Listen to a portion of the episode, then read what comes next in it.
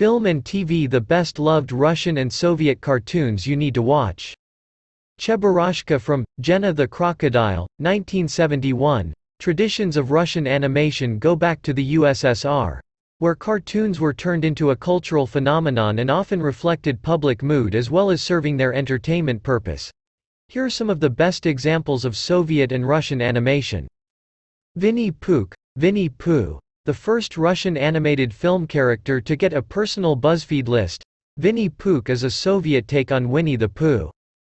Three cartoons about the adorable bear hit Soviet theaters in the late 1960s and immediately became a great hit with adults and kids alike.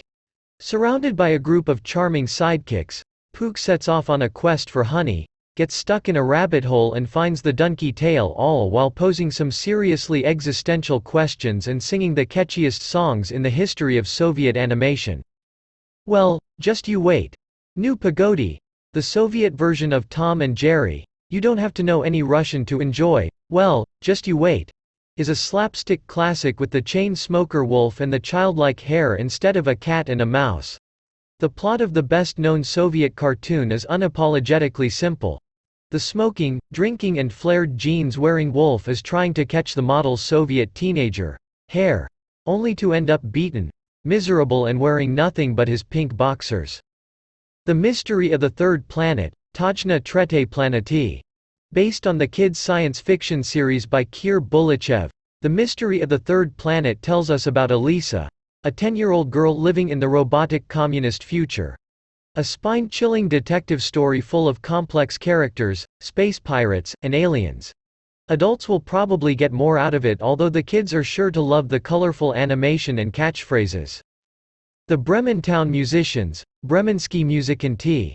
Catchy rock music, flared pants, very happening mini dresses and songs about freedom are not what you'd expect from a 1969 Soviet cartoon.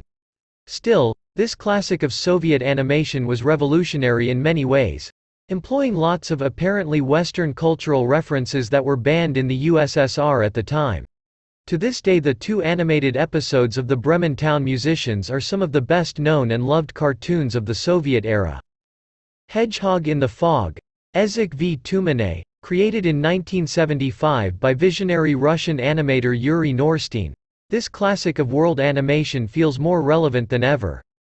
What at first seems to be a simple story about a hedgehog getting lost in the fog on the way to visit his bear friend, turns out to be a visually stunning melancholic meditation on the nature of life, death and friendship. 3 from Prostokvashino, Troye iz Prostokvashino. This 1978 cartoon follows the story of a six-year-old Fyodor, leaving home after his parents refused to keep a talking cat he has found in the street. Mature beyond his years, Fyodor travels, meets a talking dog and together with the dog and the cat sets up a home and has some amazing adventures. Gena the Crocodile, Crocodile Gena. Arguably the sweetest Soviet cartoon about friendship, Gena the Crocodile is a cult animation full of charismatic characters and songs every Russian knows. Gena the Crocodile has a steady job as a crocodile at the zoo, but his life changes when he meets Cheburashka, an animal unknown to science, looking like a cross between a bear and a monkey.